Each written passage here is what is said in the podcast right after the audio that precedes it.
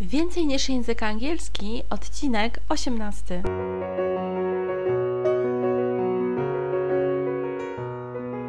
Witam, nazywam się Ewa Ostarek i jestem trenerem języka angielskiego. Sprawiam, że język angielski to przyjemność. Słuchasz podcastu Więcej niż język angielski, który został stworzony dla kobiet takich jak ty, które chcą odkryć i pogłębić w sobie pasję do języka angielskiego. Witam Cię bardzo serdecznie w kolejnym odcinku podcastu. Dzisiaj narzędziownik, część druga. Chciałabym opowiedzieć Ci o słownikach do nauki języka angielskiego, słownikach internetowych i dlaczego one są takie polecane. Ze mną i ze słownikami było tak, że kiedyś, kiedyś, gdy jeszcze internet nie był tak popularny, Miałam słownik, e, a w zasadzie bardzo chciałam mieć słownik papierowy, taką grubą, wielką cegłę, bo wcześniej miałam e, tylko taki podręczny słowniczek kieszonkowy, a jeżeli chciałam skorzystać z takiego dużego słownika, to czekała mnie wycieczka do biblioteki. Kiedyś udało się i pod choinkę, pamiętam to jak dzisiaj, dostałam wielki słownik z wydawnictwa Longman. Był, był to najlepszy prezent wtedy, jaki myślałam, że może być. I pamiętam, że miałam takie postanowienie, że codziennie będę ten słownik przeglądać i będę uczyła się kilku słówek po kolei alfabetycznie. Był to dosyć dziwny pomysł, no ale wtedy jeszcze nie było takich e, opcji internetowych. Chociaż sam słownik miał już dołączoną do siebie płytę CD.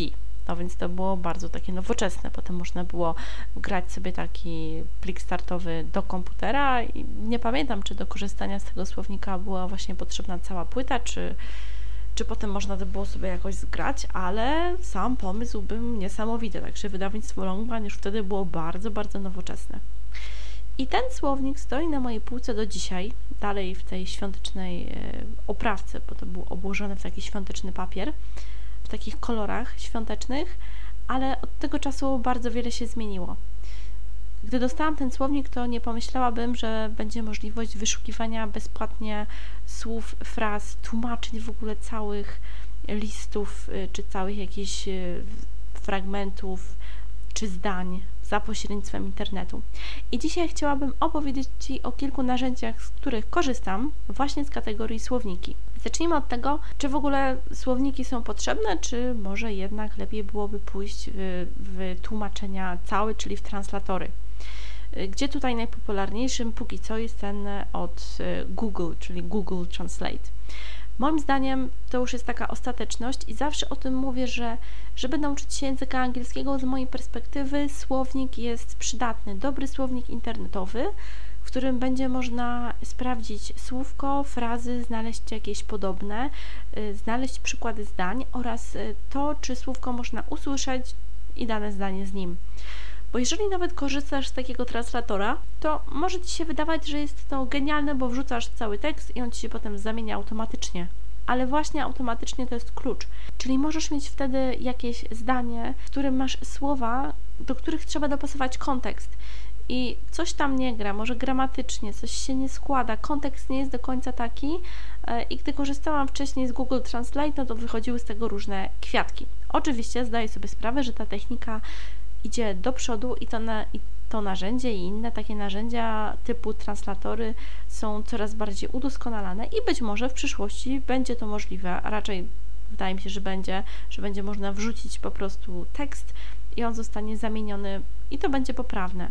Czy to jednak y, jest wszystko? No do nauki języka angielskiego to i tak się nie przyda, bo chodzi o to, żebyś potrafiła te słowa mieć w swoim zasobie, czyli w takim swoim wewnętrznym słowniku. I do tego się przydają słowniki tradycyjne, internetowe. Kiedyś jeszcze lata, lata temu y, korzystałam ze słownika ling.pl. Był to wtedy zupełnie inny słownik niż jest teraz. Inna była szata graficzna. To był słownik, z którego ko korzystałam w liceum. Dobrze mi się wtedy sprawdzał, byłam z niego zadowolona. Można było też posłuchać jakichś słówek, fraz, ale teraz najbardziej słownikiem, który polecam, to słownik diki.pl. Jest to bardzo prosty graficznie słownik. On jest biały, logo jest czerwone. W diki.pl jest też opcja na przykład języka niemieckiego, ale mówimy tu teraz tylko o wersji angielskiej. Dużą zaletą tego słownika jest to, że ładuje się bardzo szybko, nie przywiesza się, można z niego korzystać bezpłatnie, czy na telefonie, czy po prostu przez przeglądarkę w laptopie.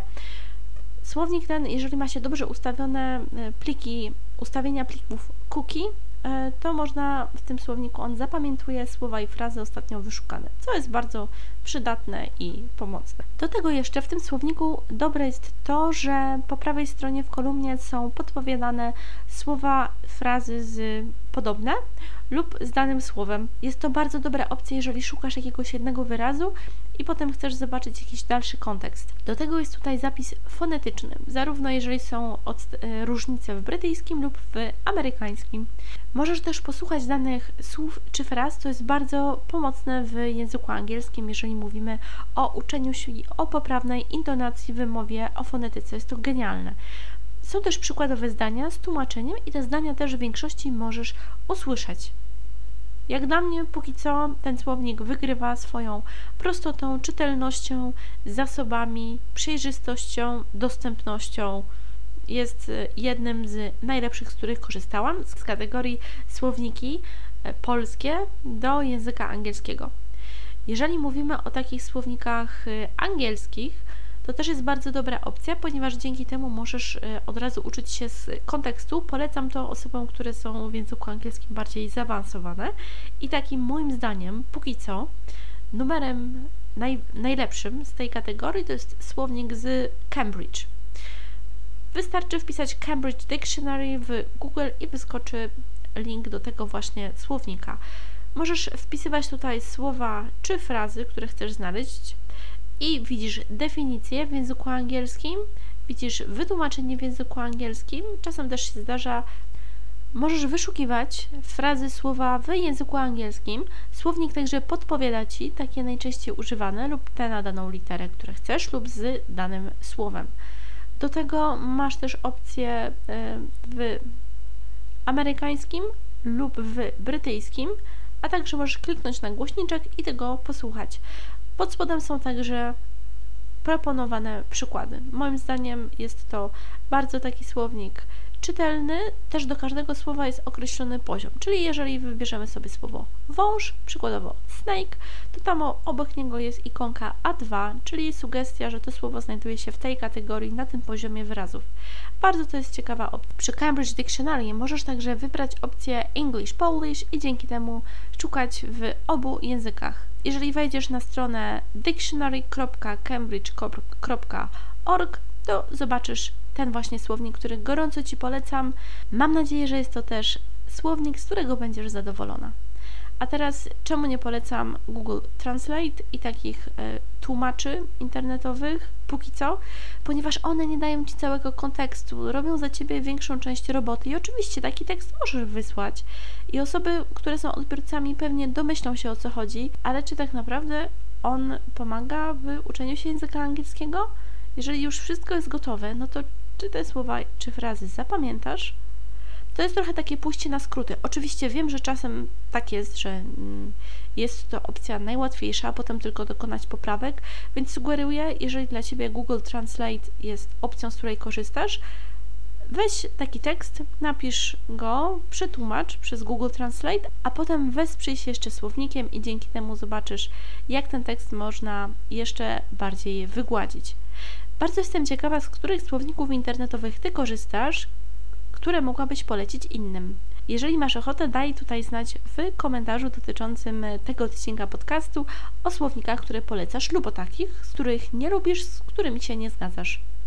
Bardzo Ci dziękuję za wysłuchanie tego odcinka podcastu. Mam nadzieję, że ten narzędziownik, część druga Ci się spodobał. Do usłyszenia w kolejnym odcinku podcastu. Jeżeli ten odcinek podcastu Ci się spodobał, daj o nim znać innej osobie, która dzięki temu tak samo jak Ty polubi język angielski. Zapraszam Cię także do odwiedzania tego podcastu na iTunes i oceniania ich właśnie tam. Dziękuję Ci bardzo za wysłuchanie tego odcinka podcastu.